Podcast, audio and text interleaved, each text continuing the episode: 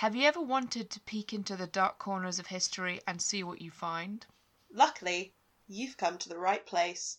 I'm Teddy, I'm Katrina. and this is Grave History, a macabre history podcast.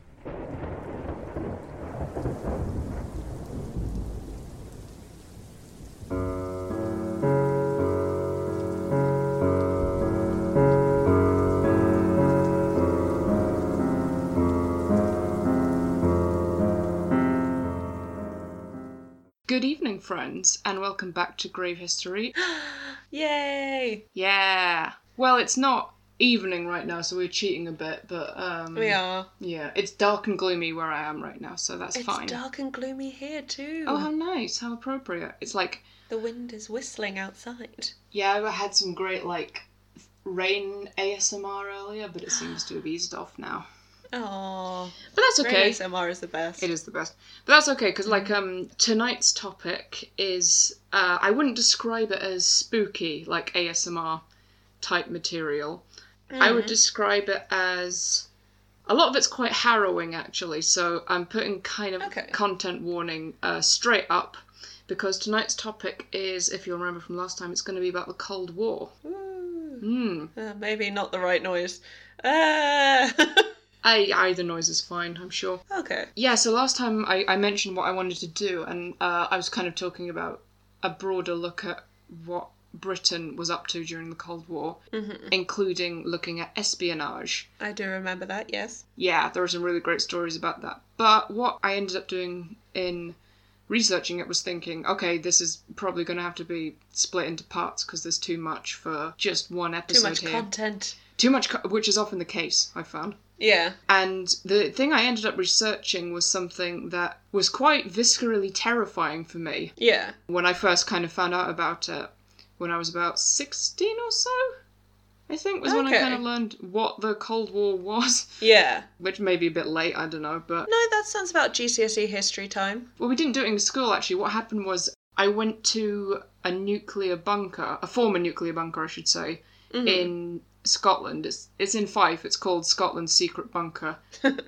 Yeah, bit of a misnomer, really, isn't so it? secret. There's like a huge sign of it on the mo- motorway that says "Visit Scotland's Secret Bunker." We had something like that near here, called like Secret Island or something. There's a few open around the UK that have been like turned into museums of these. I mean, Mm. I'll talk about this more in a second. But when I visited it, it's this bunker.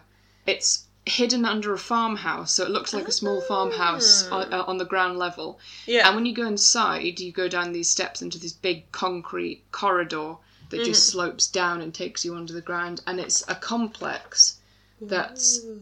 about the size of it's I got it here twenty four thousand square feet of bunker, which is two football pitches stacked on top of each other, and it just Fucking hell. Yeah, it's this big concrete expanse of rooms, including Yeah. like a chapel and Uh huh. a bunch of other stuff. And it's basically where Scotland would have been governed from in the event of the Cold War turning hot, Huh. which I'll explain more in a second. Uh, but in one of the exhibition rooms, it was just a dark room that had a TV Mm. and like a chair. And I sat down and I watched um, a public information film called Protect and Survive, which was playing on a loop. And I sat and I watched it for about 40 minutes. Uh-huh. And I left it a different person because it was so chilling and so awful. It was basically what would have happened. Mhm. It was basically an information film about government advice in the event of a nuclear war. And we're going to talk about it a little bit later. In fact, it's kind of the, the centre of this whole episode. But I think we should start with a little primer on what the Cold War actually was because for some uh well it's complicated like it, it's it we were talking about school but it doesn't even really get i mean in my school they didn't teach the cold war per se Mm. like i don't think it's in history class it is in modern studies class Yeah, they covered it in mine. I think we did like not in its entirety, but kind of Yeah. how it started, the moon race, uh, the Cuban Yeah. Missile Crisis, that kind of thing. the fun bit yeah Yeah, the interesting bit. so you might think there's not a lot to talk about from a uk perspective because the uk was not a key player nope. the U- uk was pretty small all things considered despite you know being a superpower for so long the two main aggressors were the usa of course and the soviet union The USSR. two big boys Mm-hmm. and and both of their respective allies. Sorry, I should I should uh, clarify. Mm-hmm. The period is generally understood to encompass the end of the Second World War, uh, more precisely, sort of 1947 Truman Doctrine, which was uh, a change in American foreign policy that aimed to curb Soviet expansion, Mm-hmm. and the 1991 dissolution of the Soviet Union. Okay. So that's about uh, just under half a century. Yep. Some people would say we've got Cold War Part Two going on right now, but we're not going to Yeah. get into that. Because I don't want to get poisoned. no, I don't want to get poisoned either, but apparently that's still happening. Mm-hmm. and it's all cold means. Um, it's it was a period of tensions, uh, and there was no physical fighting between the two big powers, Mm. but both engaged in proxy wars. Oh yeah. Yeah, suppo- supporting opposing sides fighting elsewhere. So the Korean War, the Vietnam War, both examples of this. Mm-hmm. And that cold tactics were employed by both sides. So these were plays for uh, dominance expressed by non-violent means. So propaganda, Space race. Yes, the space race, yeah. Uh, technological one upmanship, um, including the space race. And yeah, propaganda, even really soft stuff like, you know, Star Trek has been written about as being like, not propaganda per se, but like a commentary on what was going Huh. on. Yeah. That's interesting. Yeah, and then I remember reading a thing that was like, and then Next Generation demonstrates how we were getting friendlier with the Russians in the 90s because, you know, th- there's a Klingon who's part of the crew now. Yeah. Yeah, because Worf is on the on the deck of the Yeah. and yeah, um, but but also like sport rivalries and espionage, which of course we'll talk about again. So uh, basically, just like sneaky ways to kind of one up each other. yeah. I see that. But the Cold War couldn't get hot because uh, the end game of the Cold War getting hot would be nuclear war, basically Mm-hmm. because both sides had access to nuclear weapons. And as is said in the wonderful song uh, Two Tribes by Frankie Goes to Hollywood, Mm-hmm. when two tribes go to war, one point is all that you can score. Yep. I.e., someone bombs someone else, we're all gone. Mm. It's very much a kind of cut off your nose to spite your face type of warfare. Pretty much. Not that, you know, any warfare is not that, but particularly nuclear. It's. Yes, nuclear war is very devastating, which we will mm-hmm. talk about in a little more depth, and Yeah. something that could potentially ended like life on the planet as we know it. yeah. Now, for better or for worse, the UK is a long-time ally of the USA, meaning we were in the West, therefore against the Soviet Union. Uh, Britain also has somewhat of a historic enmity with Russia, so that kind of, you know, fits in quite well. So we were, you know, with most of Western Europe. Yep. The Soviet Union included modern Belarus, Ukraine, Georgia, Armenia, Moldova, Azerbaijan, Kazakhstan, we're in the stands now, Uzbekistan, Turkmenistan, Kyrgyzstan, and Tajikistan, plus what is uh, now Russia. Did it also include the, the Baltic states? Now, Estonia, Latvia, and Lithuania were included, but many people consider the occupation illegal. Ah, okay. Yeah, it's complicated and it's Yeah. not like it's yeah. It's, I'd recommend again with everything I talk about reading more about it because there's a lot more than what I'm talking about right now. They were also in cooperation with East Germany, Albania, Bulgaria, Czechoslovakia, Hungary, Poland, and Romania in the Warsaw uh, Pact. Now, Oh, yeah. on the other side, you've got N- the NATO nations, the capitalist allies, if you want to, you know, really simplify it. US Yeah. on top, supported by UK, Canada, almost all of Western Europe. Yugoslavia was non aligned. Austria, Ireland, and Sweden were neutral but Western aligned. And Finland and Switzerland were totally neutral. As they usually are. Yes. That's pretty much every. Uh, Japan wasn't really involved. They were occupied by the USA for Yeah. um, a long time after the Second World War, and they were disarmed as well. So they tried to focus on soft power. Yeah, and they had just recently been nuclear bombed. Yeah. Um. So th yeah, they they just weren't involved at all. But I suspect nowadays they would be considered U.S. aligned, although they do have an al- ally- allyship with China. It's complicated. Mm-hmm. It's complicated. but yeah, basically, kind of a, a binary of politics was going on in the world. And separating the nations in Europe, uh, you know, Western Europe, Eastern Europe, was the Iron Curtain, which was a hard border Yes. along East Germany, Czechoslovakia, Hungary, Romania, and Bulgaria. Um, and it was very physical in a lot of places, uh, most notably the Berlin Wall. Mm-hmm. Illegally crossing this wall could mean instant death, Yep. uh, and did mean instant death for a lot of people, though there are also some great tales of daring escape. Mm-hmm. Now, Britain's role has been kind of overlooked. Some historians have, you know, gone back to reflect on it, uh, and Deighton is one of them. Mm-hmm. They've argued that the role might have been bigger than previously estimated, uh, as well as the aforementioned long historical rivalry with Russian, with Russia rather, because they were both afraid of the other expanding. Yeah. And then also Britain wasn't fond of communism, No. um, so that that fed into that as well. Yeah. I imagine uh, Stalin's role in the Second World War probably didn't help either. Yeah, I, it's it's it's very odd because uh, maybe that's why like it's Russia's role in in um or the Soviet Union's role rather in ending World War Two is so overlooked in history. Yeah, and the amount of deaths that they had versus everyone else. Yeah, Jesus Christ, the most deaths by far. Yeah. I can plug. Yeah. I can plug casting lots Do please. because they have an episode that covers the the sieges uh, in Russia. Ooh, that stuff is pretty brutal. Yeah, but if you're interested, um, casting lots does cover that. Yes, please check it out. Yeah. Sorry, carry on. No, it's all right. Uh, now, Britain's role was quite influential in the early Cold War. Mm-hmm. So, Churchill, Prime Minister during World War II, this is just a very quick summing up, he cooperated with Stalin even though he hated communism, Mm-hmm. and he pushed to strengthen the Anglo American relationship because he thought it was the best defence. Okay. It has been argued that Churchill was able to impress his thoughts onto the new US President Truman, as Churchill was seen as being more of an expert in European politics. So Truman was like, okay, I'm going to defer to you a bit because I know what you're talking about. And European uh, xenophobia. Yeah, that as well. Mm-hmm. It's also been suggested that Ernest Bevin, who was Foreign Secretary from 1945 to 1951 under, who was the Prime Minister? Clement Attlee, was a strong influence on US politics and he was key in Britain's participation in NATO. Uh-huh. Uh, he was also really anti communist um, and apparently almost got into a fist fight with Soviet Foreign Minister Vyacheslav Molotov.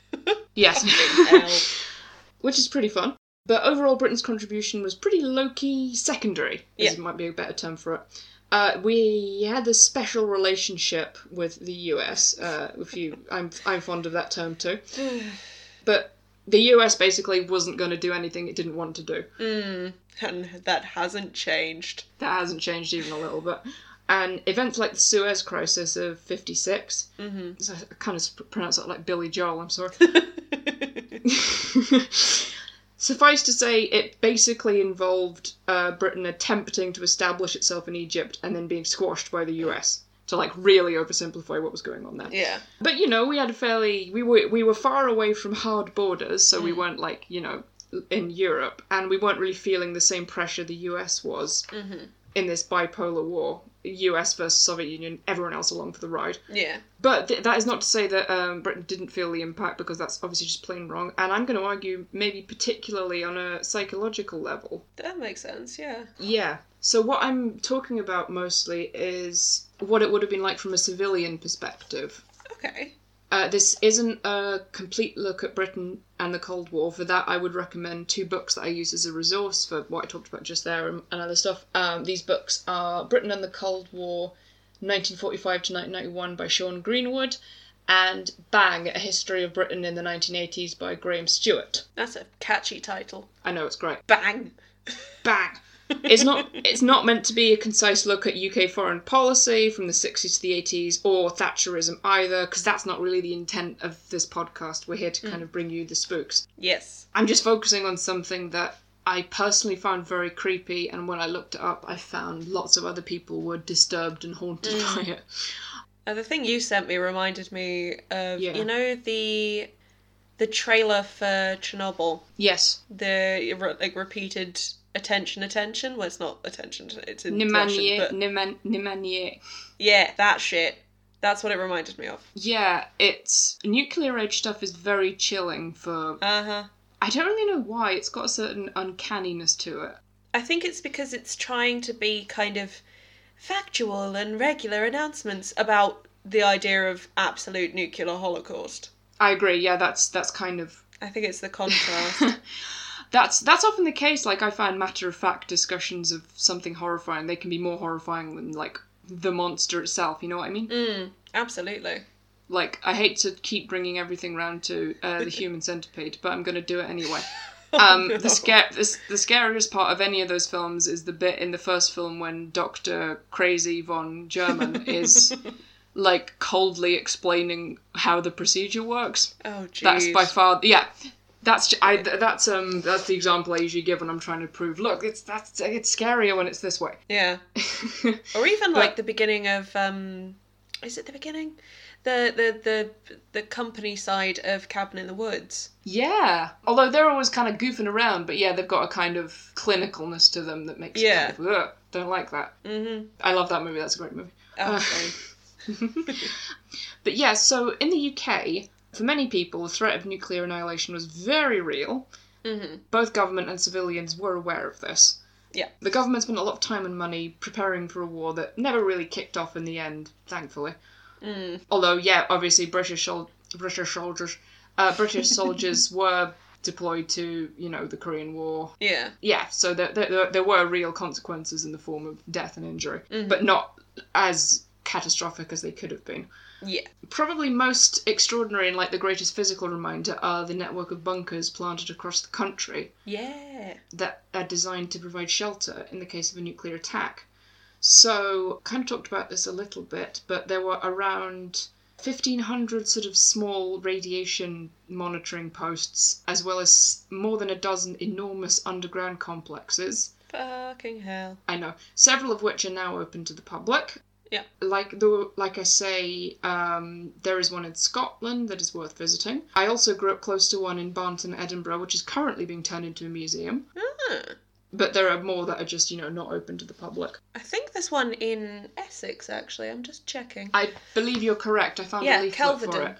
Kelvedon, yes. Kelvedon's one of them. You've also Mhm. got the York Cold War Bunker, uh, which is Mm-hmm. a, a museum you can visit, and the Burlington Bunker. Oh, okay. Yeah, they're some of the most famous ones. But yeah, Kelvedon Hatch. Um, haven't been to it, but it looks great. So if you live nearby, might be worth checking it out. Yeah. If it's o- I hope it's open during lockdown. That'd be very funny if it wasn't though. Mm-hmm. Why? but it's the safest place for me to be right now. it's the safest place. Yeah. Do you think um sorry, this thought's just hit me because when you were describing the bunker near you, it reminded me of it. Do you think they would have reused Churchill's war rooms? I don't know. I think they may have done. Because they're similar kind of underground and labyrinthine concrete tunnels. I think they probably would have done. Yeah. Because I don't know what the government defence in London would have been. No. Because off the top of my head, I'm not sure, but it's entirely possible that it was never like open to the public, and that it's because I'm pretty sure they've got something still Hmm. in place. They're probably still holding on to it, to be honest. Yeah, probably. So, we don't want to get rid of that just yet. Don't want to get rid of that just yet. You know, they they must have something like that, like a a panic room. And One then eye on Putin. oh great, so the the chosen one who will survive this attack is Boris Johnson. Great. Uh, Um, I'm, I'm going to try very hard not to get political in this, but it may become difficult at certain points. Um, I think we've already failed. yeah, but what's interesting was I noticed in the in this bunker as well as in a few other sort of Cold War sites I've been to is that there's quite a heavy feeling of psychic dread, Ah. and this is and I've noticed this being talked about by people who live through it as well. Like my I remember my mum told me Yeah. that this is people who are in the kind of 40 to 60 plus age range. Yeah. My mum told me in the 80s she just assumed everything would be wiped out a lot of the time. Jesus. Yeah. Yeah, I think my mum said something similar as well when I brought up the like public announcement thing. She was like, "Oh yeah, they they were like normal. Oh yeah, they were normal. That's just how life was.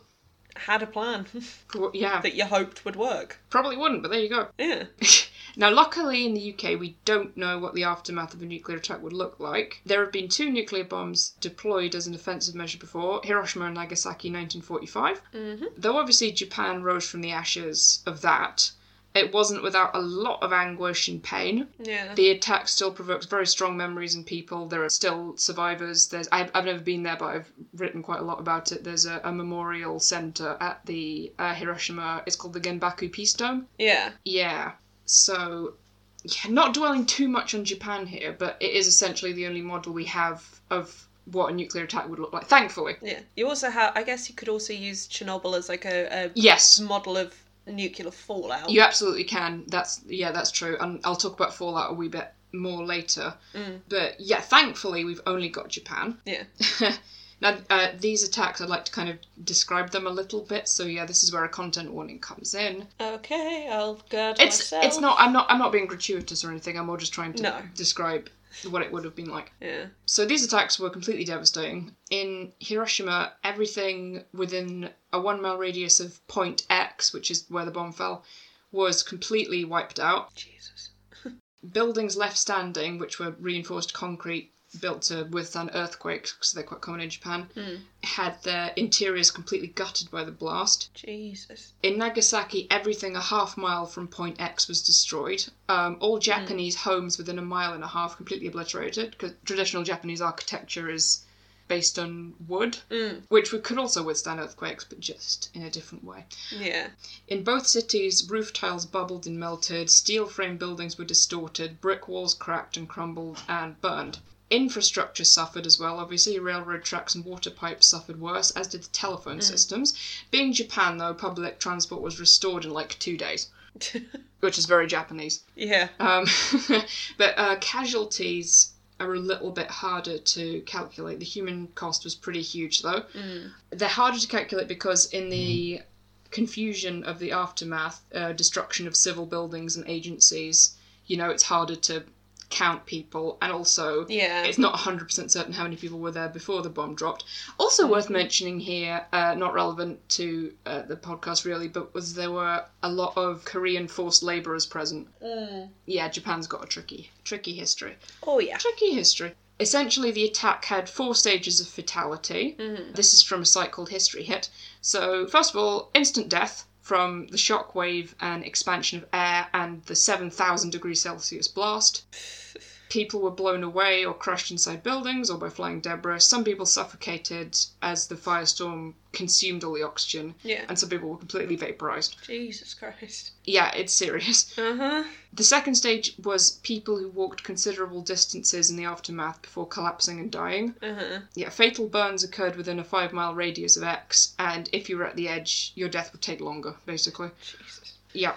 Number three, people who died in the days and weeks after the attack due to injury and illness. Some people were temporarily or permanently blinded by the blast. This is also the period where radiation poisoning would become obvious. Yeah. And if you've received, yeah, if you've received a high enough dose, uh, acute radiation syndrome can kill you in days. Uh, so actress Midori Naka survived the bombing of Hiroshima only to die 18 days later with her white blood cells completely depleted. She was the first person ever to be certified as a victim of ARS. A, a victim of what? Sorry. Sorry, ARS, acute radiation syndrome. Ah, got you. Yeah, that's it. Yeah, if, you see, if you've seen Chernobyl, that's what happened in Chernobyl as Got well. you. So there's been an expression of concern that a completely ruined infrastructure could lead to higher risks of disease and death, but this was not the case in Japan. Mm-hmm. Experts have expressed doubt that this would occur anywhere. Yeah. I don't know about the impact of a broken sanitation system and infrastructure and medical system, but I, I, I agree people would probably try and help each other. You know what I mean? Like they wouldn't they wouldn't just revert to living in slums if they could avoid it. And finally, the fourth one is people who died years later from cancer and other long-term complaints linked to the bombing. The word, the Japanese word for these people is hibakusha, which means bomb survivors. Mm-hmm. Almost like a little, not subculture. That's not the word. No. Um, but yeah, this in particular is what makes a precise death count difficult because you know, Yeah. uh, yeah, there's no compelling evidence of birth defects among survivors' children from Hiroshima. Okay. So unlike unlike something like Chernobyl. Mm. Issues developing in the longer aftermath can include lung problems, sterility in men and women, skin damage, temporary hair loss, and cataracts. Fuck. and also, uh, the mental effect is pretty severe Yeah. in Hibakusha, who suffered psycho neurological disturbances for the rest of their lives, which, Uh huh. duh, Yeah. obviously they did. It seems like you'd almost be like, uh, not to be, you know, needlessly macabre, but it does seem Please. like you'd almost be something of a walking ghost. Yeah, um, I mean, it dep- it would depend what happened to you, Yeah. and everyone would react differently. But yeah, some people were very, very badly affected by it. Mm, um, absolutely. Obviously. This is all to explain to you uh, how serious and devastating the only nuclear attacks that have ever happened were. And this was in 1945. Nuclear weaponry, unfortunately, became more sophisticated in the decades that followed. Yeah, because we keep fucking spending money on it. That's what drives technology, unfortunately, it's war.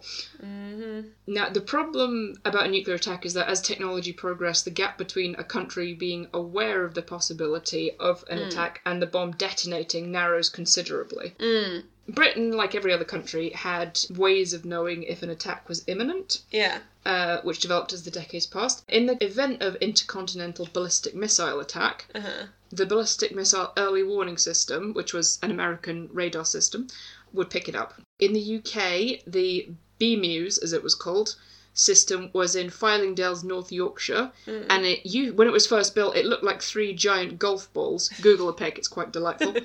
It was built in the early 60s. Yeah. Uh, tragically, these radomes are now gone. They've been replaced with like a, a kind of pyramid structure, which isn't as whimsical Boo. though the site is still in operation.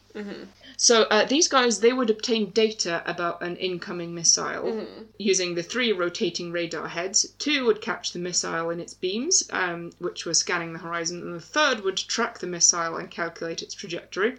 If any of them failed, the Royal Observer Corps would pick it up, hopefully. This would then pass on to. Ah, yes, here we are.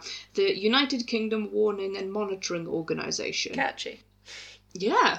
this was a civilian organisation that aimed to provide UK military and civilian authorities with data on nuclear explosions and fallout forecasts. Uh, they were in operation from 1957 to 1992 when they were disbanded, which is, you know, reassuring, I guess. Yeah. We don't need you anymore. you guys are gone. it's actually quite fun. Uh, apparently, there was conflict over whether the Home Office or the RAF were responsible for the warning system because they were worried about who would get the blame in the event of a false alarm. oh, that's so British. Basically, they had the unenviable job of warning the public of the event of a nuclear attack. Mm. If they did have to do so, the period between confirming an attack and the bomb making impact was four minutes. I'm not 100% sure when this came, when this became the fact, somewhere between the 60s and the 80s. Yeah. In practice, it would have been more like three minutes, for what it's worth. And yeah, like I say, they were this the UK WMO. They uh, had to provide them or provide information about both explosions and then later on about fallout. Yeah. Uh, now, fallout, if you don't know what it is, is the residual radioactive material left in the sky after the detonation of a nuclear bomb. In the aftermath, it falls out of the sky. So, pretty Yeah. simple name. Uh, it can appear as black rain, Oh god. blown by wind and brought down by rain, but it can also be very hard to see uh, with the naked eye. Duration of the fallout and how radioactive it is depends on where the bomb was detonated, the weather in the area, the size and force of the explosion, bunch of different things. Chernobyl, as you were saying earlier, is a great example of the long term effects of nuclear fallout. And it spread throughout Europe, and it could have been a lot worse than it was. In Scotland, agriculture was hit pretty badly.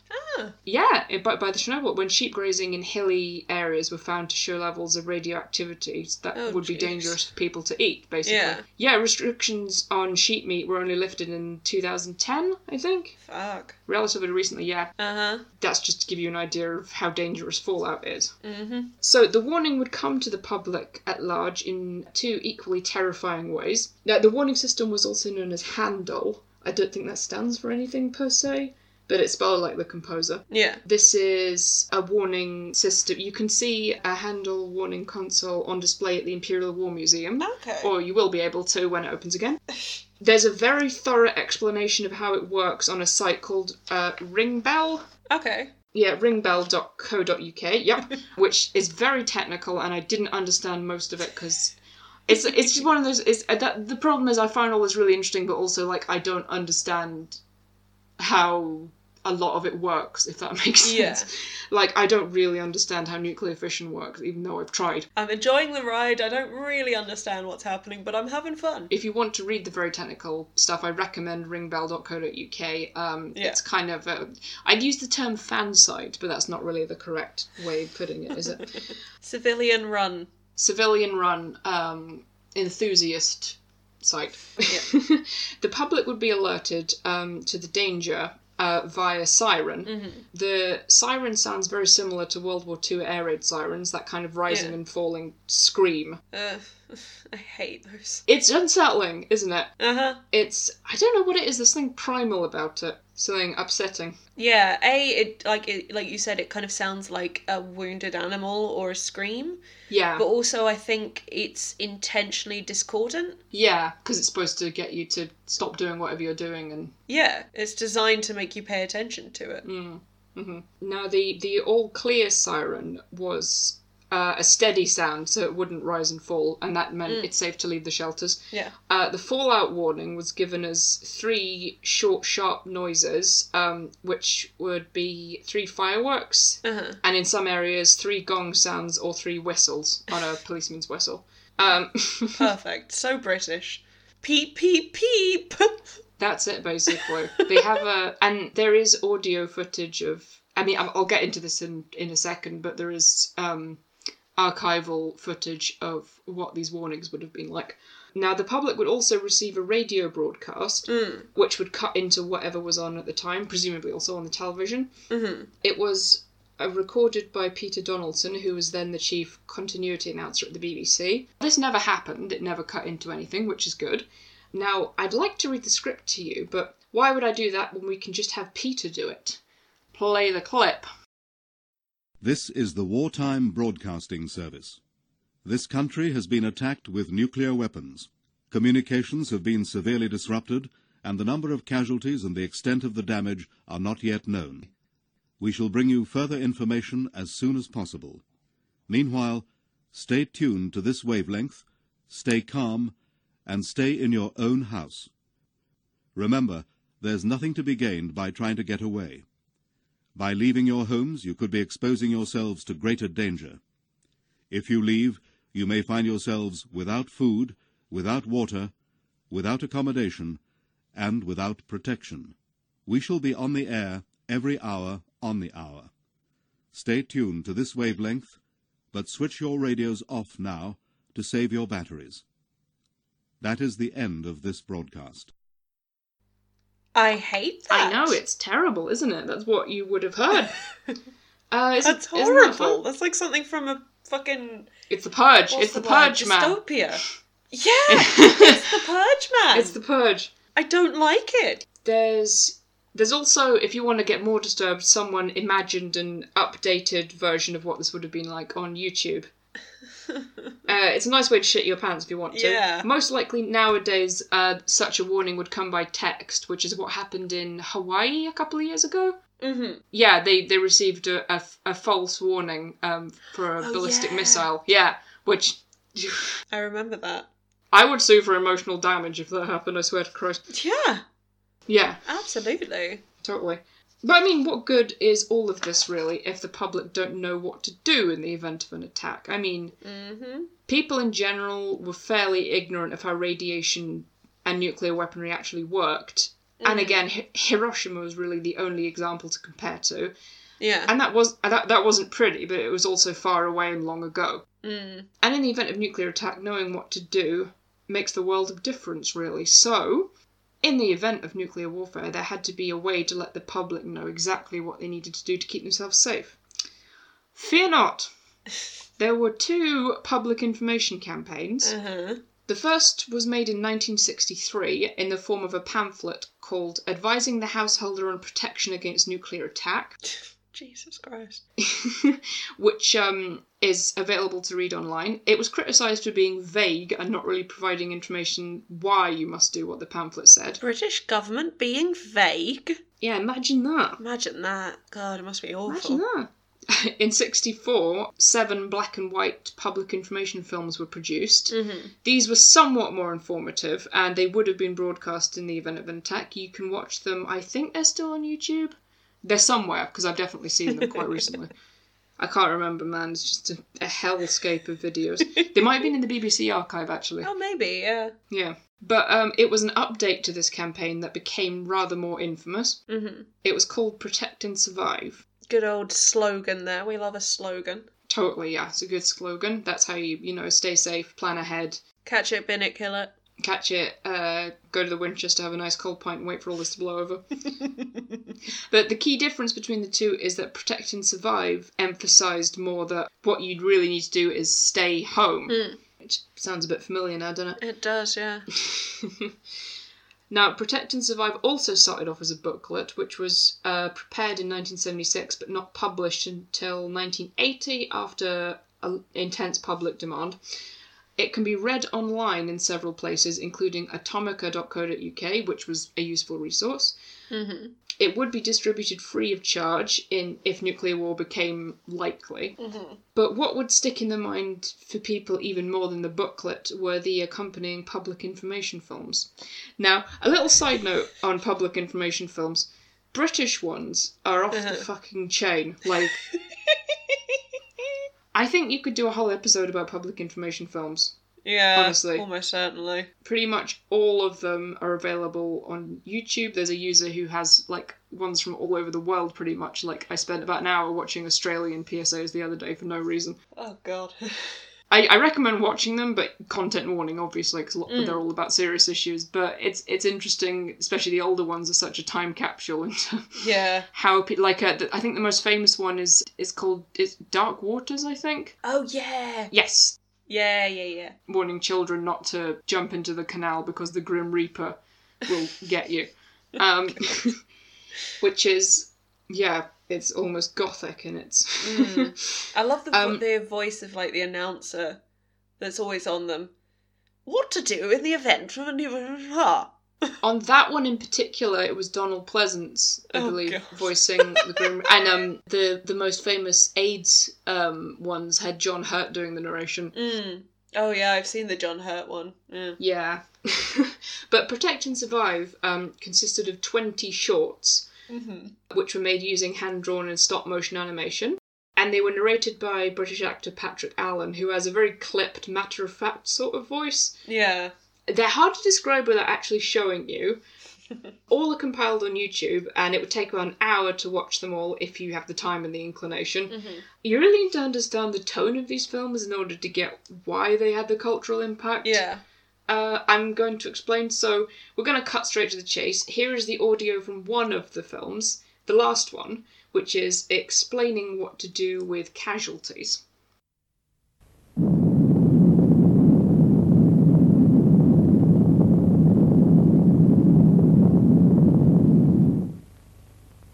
After an attack is over and the all clear has been sounded, arrangements will be made as soon as possible to treat any people who are ill or injured.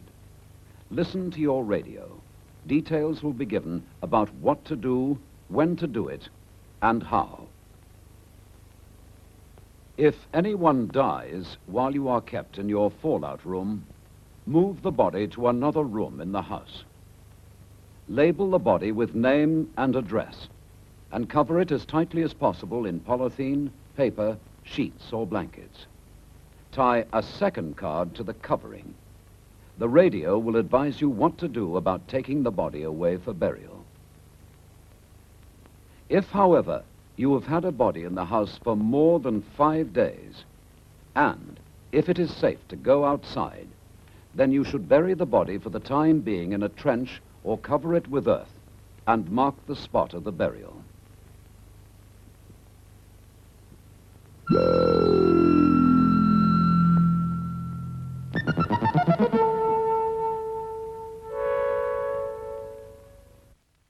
Can we talk for a second about the little jingle at the Yeah. end? Because uh, I hate it. I hate it. It's horrid. It's awful. I can't even explain why it's awful. It's just awful. Because you shouldn't have a jingle at the end of a nuclear war safety video.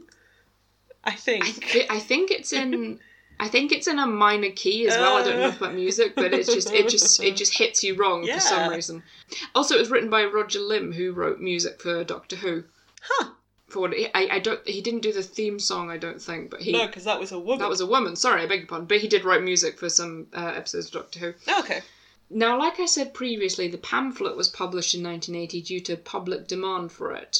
It came into attention following a series of articles in the Times in January of 1980, written as a response to letters sent in December of 1979 uh, questioning the UK's civil defence arrangements.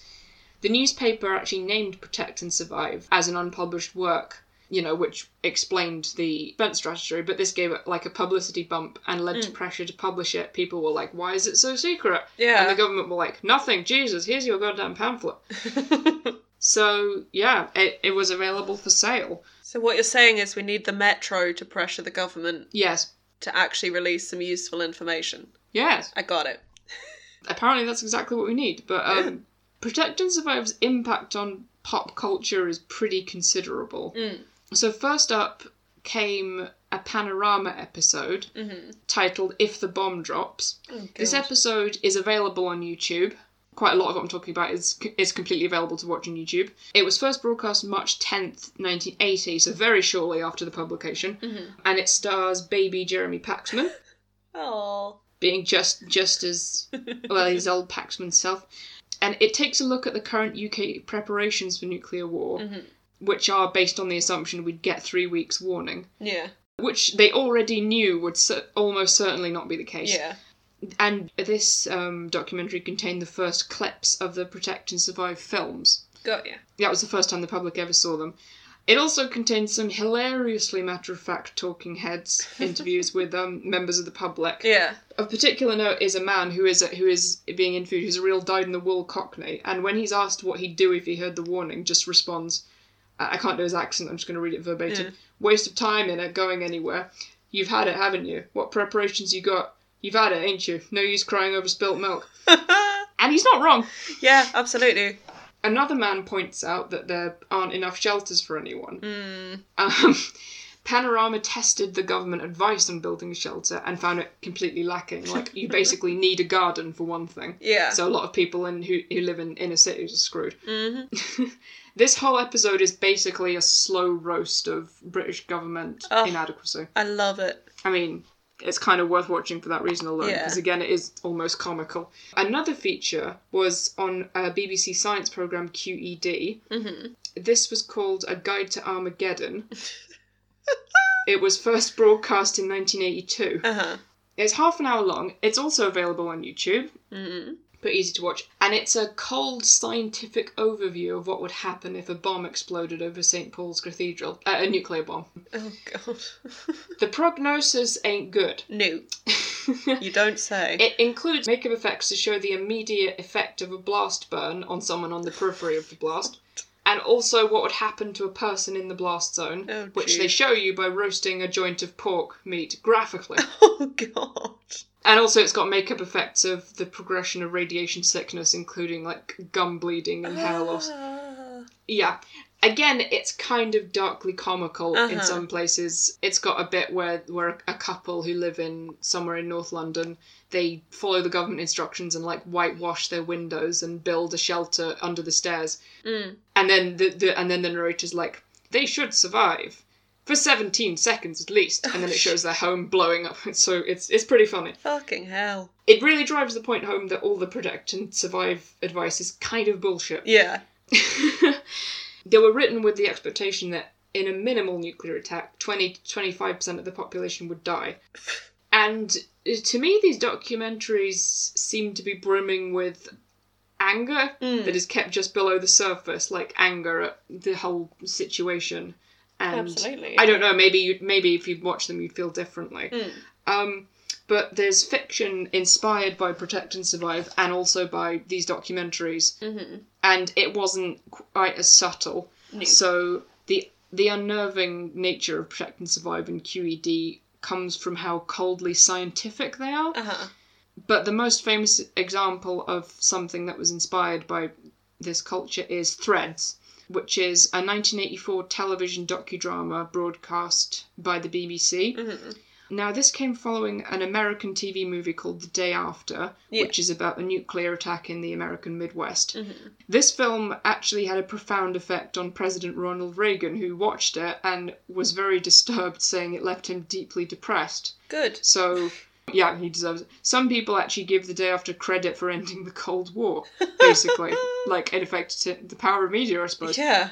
but uh, uh, the day after is it's pretty harrowing and it's re- it's quite realistic, but it's also ends on a somewhat optimistic note and it shows people working together. Threads doesn't even try. Oh, jeez. So it's far more depressing than the day after. hmm It's about a nuclear bomb going off in Sheffield, Yeah. and what was it Charlie Brooker described as it doing millions of pounds of improvement to Sheffield architecture. but yeah, it's it's very bad.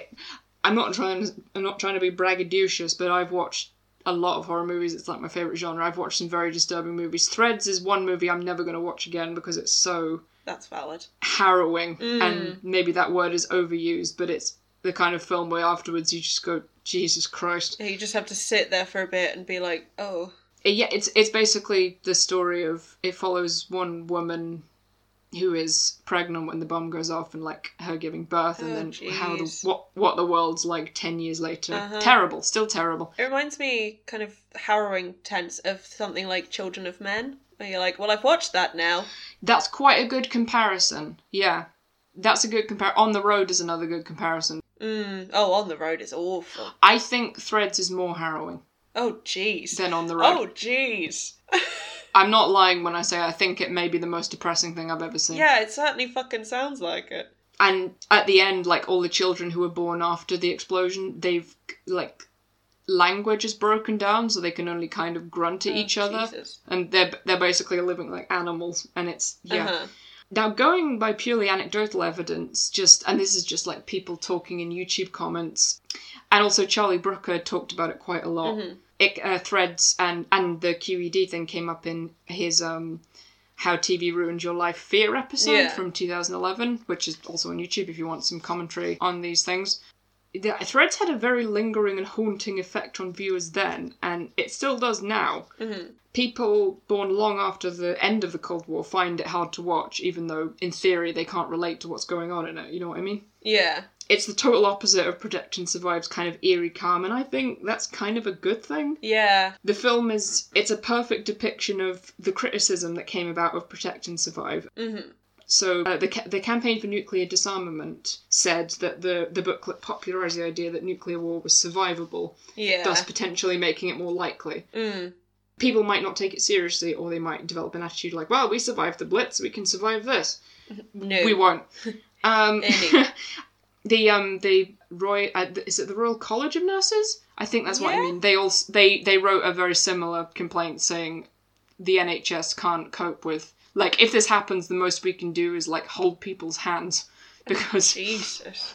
yeah pretty much Uh-huh. so yeah they were very critical of protect and survive as well I don't fucking blame them. yeah, Threads is about showing the worst case scenario, and that's why it's an important film, I think. It doesn't let the viewer become complacent. There was an earlier docudrama of it, uh, in 1965 called The War Game, uh, which was banned from being shown on TV because it was judged too horrifying. Oh, fuck. This also imagined the aftermath of a nuclear strike in Britain and criticised the inefficiency of government plans. It was released thanks to the open culture of the 80s hmm in 1985. And it's probably not as bad as Threads, but it's Yeah. completely understandable why it was too much for 1965. Mm. Another important piece of work that took inspiration um, from all this was When the Wind Blows. Oh, I've heard of that. Yes, it was a book and then made into a film by uh, Raymond Briggs, who's most Mhm. famous for The Snowman. Yes. Um, so it kind of uses his very whimsical illustrations Oh, to uh, tell tell the story of an elderly couple trying to survive a nuclear attack, basically. and it's it's a ver- it's another very powerful story. Mm. It's kind of from the grave of the Firefly school of harrowing, in that it's just really sad Yeah. Just relentlessly sad. And um, it also makes quite a powerful commentary, I think, about because the elderly couple in it kind of have a rosy nostalgia about the Second World War Oh, God, yeah. that completely blinds them to how awful it actually is. Yeah. And yeah, that's another. it's it's good. It's good. It's got a really good soundtrack as well. David Bowie did a song for it. Oh, okay. Yeah. And then there's comedy as well. It pops up a lot in comedy. Yeah, like the young ones. Yes, I was about to say the young ones. There's a whole episode of Bomb, which is, you know, has like Neil whitewashing himself because the government Yeah. said it would help. but yeah, just making fun of the futility of it all, basically. Yeah. So the, the theme is very much the same. And as I said previously, Protect and Survive also appeared in um, the Frankie Goes to Hollywood dance hit Two Tribes, which Mhm. includes a sample of Patrick Allen's narration. And it slaps. Your homework is to listen to listen to that song, I will do that. and also uh, the Annihilation mix of it is also really good.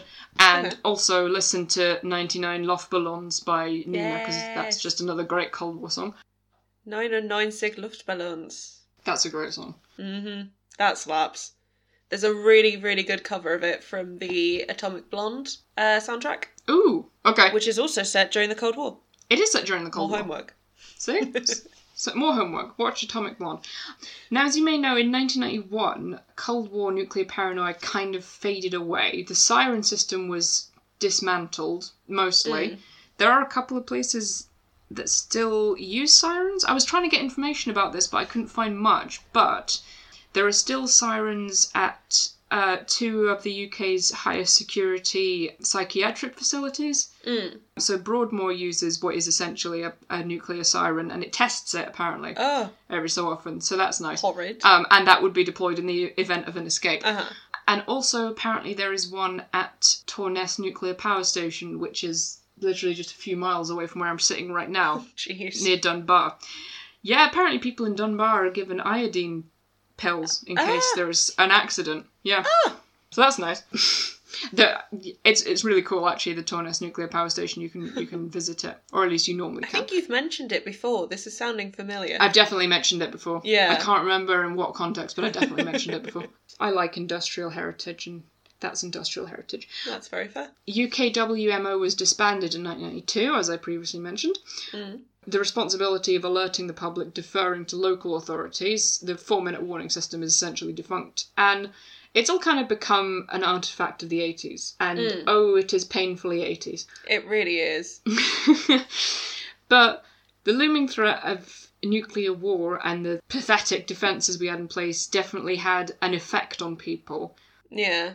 As I said before, I came across all this secondhand, uh, not just through when I visited the bunker, but um, at about the same time, I got really into uh, Charlie Brooker's work. Mm. So, like, I was binging Screenwipe and also his newspaper column Yeah. which actually talks about quite a lot of these things. Like I remember he talked about threads quite a few times. Yeah. And also there was a TV countdown in I think it was like I was like 10 when I watched it. I probably shouldn't have been watching it, but it was the top 100 scariest moments of all time. It was on like Oh, Channel 4 and Protect and Survive made it on there at number 89. Hey. What made it to number one? You know what? You know what? I'm going to look that up right now. Yeah, do it. I want to know. Okay. I want to know too. I don't actually I don't I don't recall seeing the whole thing. I think I was watching Uh-huh. it like illegally at my friend's house. Fair. um, where my parents wouldn't know that I was watching it. I've just thought of something, another bit of media that carries kind of the zeitgeist of the Cold War. Yeah, Good Omens. that's also a good example. Yeah, Mm. Because they're all like, oh, we're going to get nuclear bombed. That's going to be the end of the world. yeah, you're right. Actually, Yeah.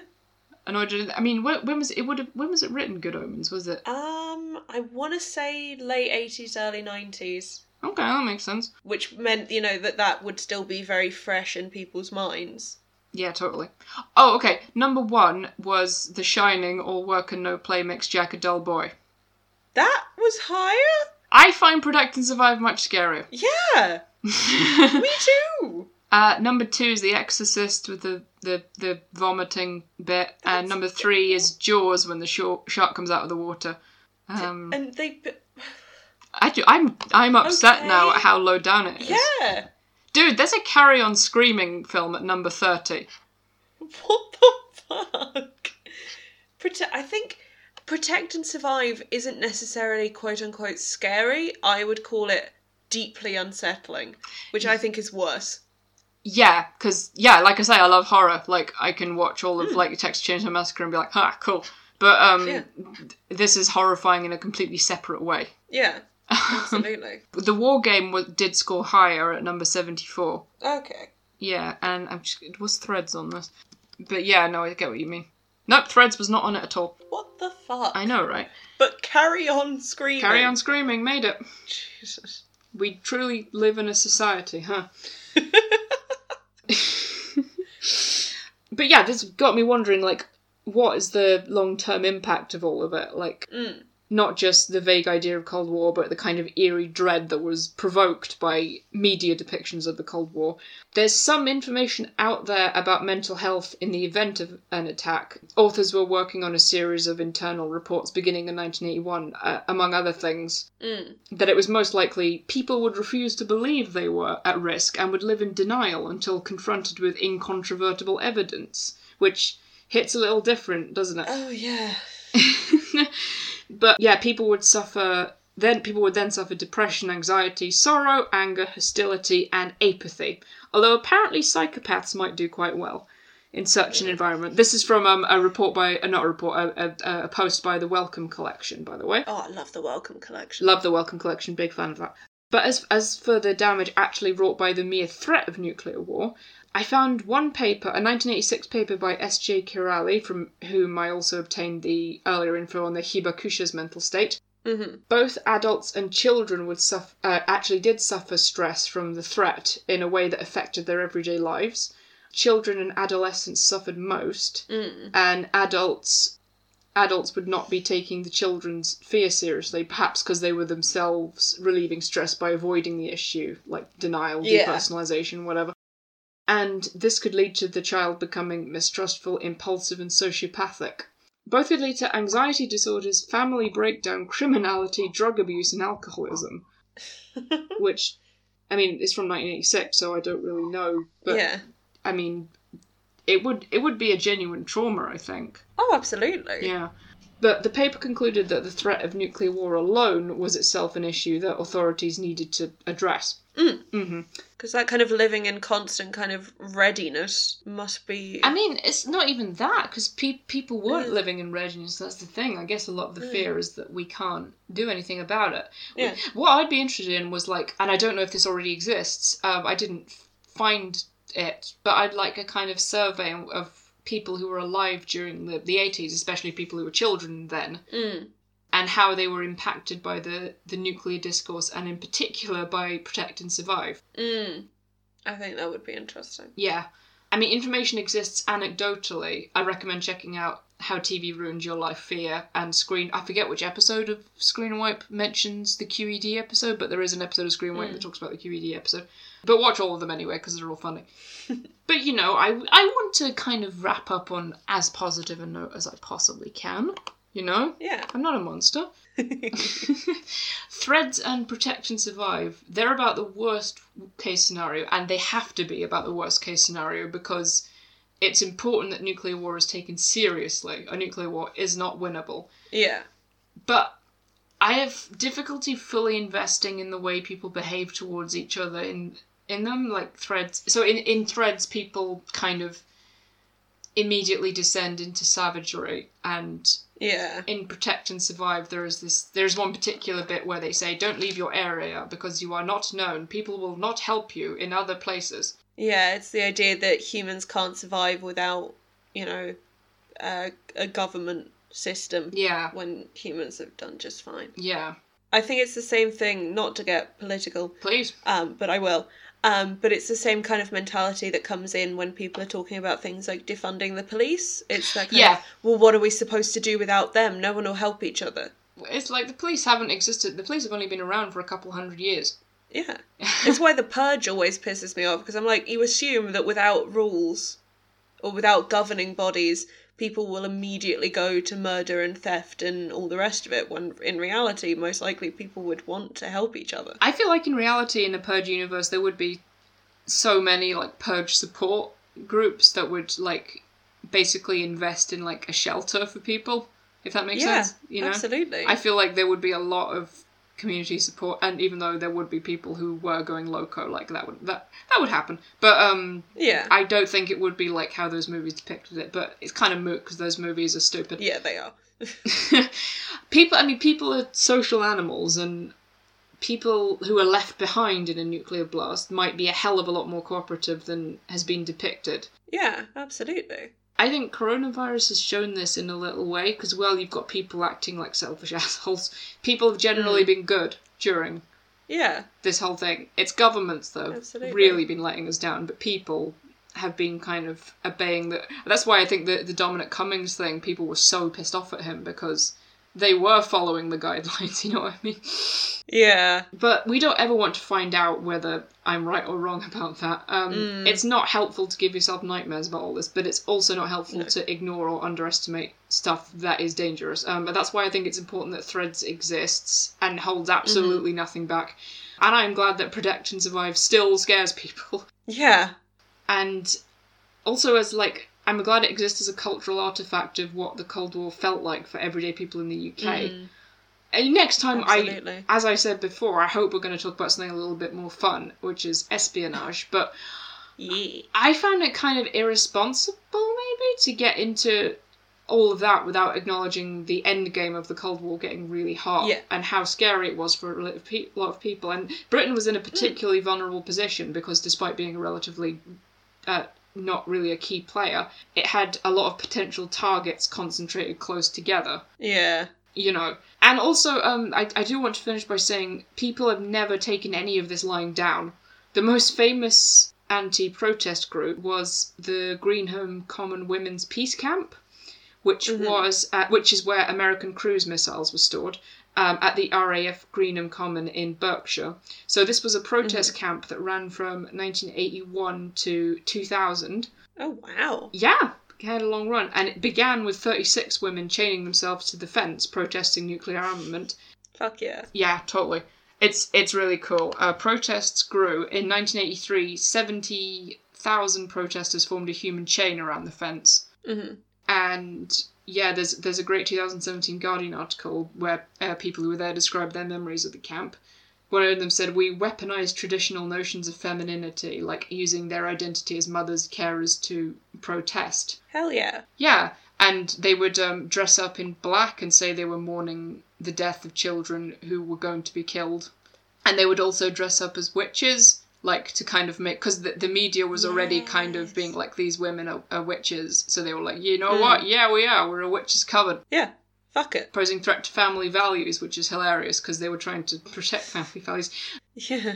Someone described it as uh, the protesters were violating a male space of the military installation by like having it all the women around it. and another aspect of it I found interesting was that the protesters were described as um, they they would keen and wail like in their protest. Uh, no particular reason why, but Like banshees. like banshees, I guess. But I'm like, is it kind of imitating a siren? Because that's a pretty, you know, that kind of yeah. yeah. And the the Guardian report, uh, one of the authors mentioned that she heard the kind of wailing and keening at the uh, women's marches. You, you know, the ones that started in sort of 2017ish. Oh yeah. Yeah, so it's still going on. Uh, there are a lot of accounts and photographs of the Greenham Common out there. I recommend looking them up.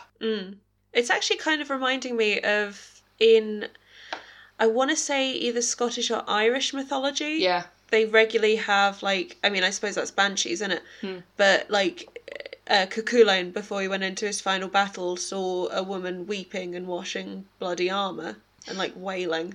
it's not unlike that at all. Yeah, so it's a kind of wailing to forewarn impending doom. they'd be. I I I assume there's there's more on this kind of out there somewhere. So I apologize for such a shallow overview, but um, yeah, they would they would do other stuff like um. The 200 women broke into the base dressed as teddy bears. and also like tied teddy bears to the fences, which meant to be like a symbol Yeah. of childhood, basically. hmm And yeah. they also used the spider web as a symbol because it's supposed to be both fragile and resilient, if that makes sense. Yeah. Yeah. Okay. So there's a whole lot going on. If, if you're into women's history at all, um, I recommend reading it because these women kind are kind of outside the, the popular consciousness for younger generations, and for older Yeah. for older people, they have. It's quite common to have stereotypes of them as woolly-hatted hippies or all as witches or whatever, and you know a lot Yeah. a lot of them were hippies. They were you know it's it's a really great legacy of peaceful protest and of britain's model of power and protest under the first female prime minister Yeah. she called them eccentrics i think um, which is a surprisingly neutral comment but there you have it Yeah. For Thatcher. some women lived there for years Mm. and some you know people who are still alive they still are involved in nuclear protest today Mm. Yeah there's so many great accounts i found one from a woman named hiroko hata akiyama who was a survivor of the Hiroshima bomb and spent four days at the common camp Yeah. because she was involved in anti-nuclear campaigns in Japan. Weird that. Yeah, funny that. Mm. And you know, she said it was it opened her eyes for a lot of issues um, and like the need to empower women economically. So it's quite an important piece of feminist history as well as nuclear disarmament. Yeah, absolutely. Yeah, and these campaigns are still ongoing. The campaign for nuclear disarmament still exists and is worth supporting. It's uh, it's an issue that's kind of in the past, but not in the past, if that makes sense. Mm.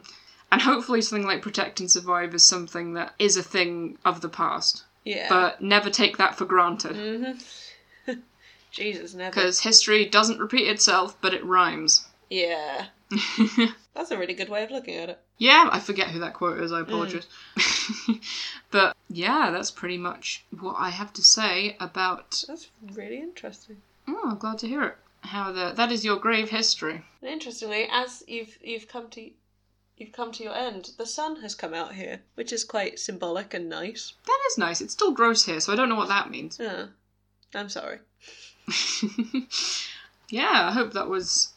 Uh, I don't know. I just wanted to talk about something that I personally found quite scary. Yeah. Well, macabre history comes in all forms. It's not necessarily like directly macabre. Mm. It can be just deeply unsettling. Basically, yeah, this isn't the fun kind of spooky, spooky stuff that we, that we that we we like talking about. Uh, but don't worry, we will have more of that incoming. Speaking of which, have you decided on your next topic? I have. Ooh. I have. So I'm going to be talking about the um, cholera outbreak Nice, in London in the mid 1800s. cool. So we're going back in time again. Yeah. That'll be interesting. Sadly, I can't actually go to the area um, that's famous for it at the moment, but I will tell you about it in vivid detail. So Look it up on like Google Maps, and it's just like being there. it's perfect. I'll go street view, and I can look at the John Snow pub. Whereabouts is it in in? London? It's um, it's in Soho. It's Okay. just a little way off uh, Oxford Street, actually. So pretty accessible. I may have photos of that area because I did Yeah. um I did a hospital walk, which is Ah, going around looking at all the places Mm. where hospitals used to be, and there were quite a few in that area. Yeah, there's a veggie pret. Yes, there is now a veggie pret and an accessorize and a a, a, a sex shop in that whole Yeah. area. I don't know. oh yeah, I mean Um, it's Soho, isn't it? Soho keeps its roots, and aren't we grateful for that? Oh yeah. Um, but yeah, that is what we we shall be covering next time. I thought it That would be fun. interesting to cover uh, a historical outbreak without just going directly for the plague. Um, although that would be interesting to cover, particularly the earlier outbreak. The plague would be great. Everyone focuses on the 17th century outbreak and not the earlier one. Yeah, I was I was into the plague before it was cool. But yeah, that is what we shall be covering next time. Um, Wonderful. Thank you for this deeply unsettling and haunting look at Cold War Britain. I very much. It's called It. Grave Histories. It is. It is. Um, this was certainly that. Welcome to my niche interests. You can't leave now that you're here. I've locked the doors. Oh, perfect. Okay. Well, I will see you next time. Yeah, looking forward to it. Good night. Good night. Don't let the radioactive fallout bite. No, seriously, don't.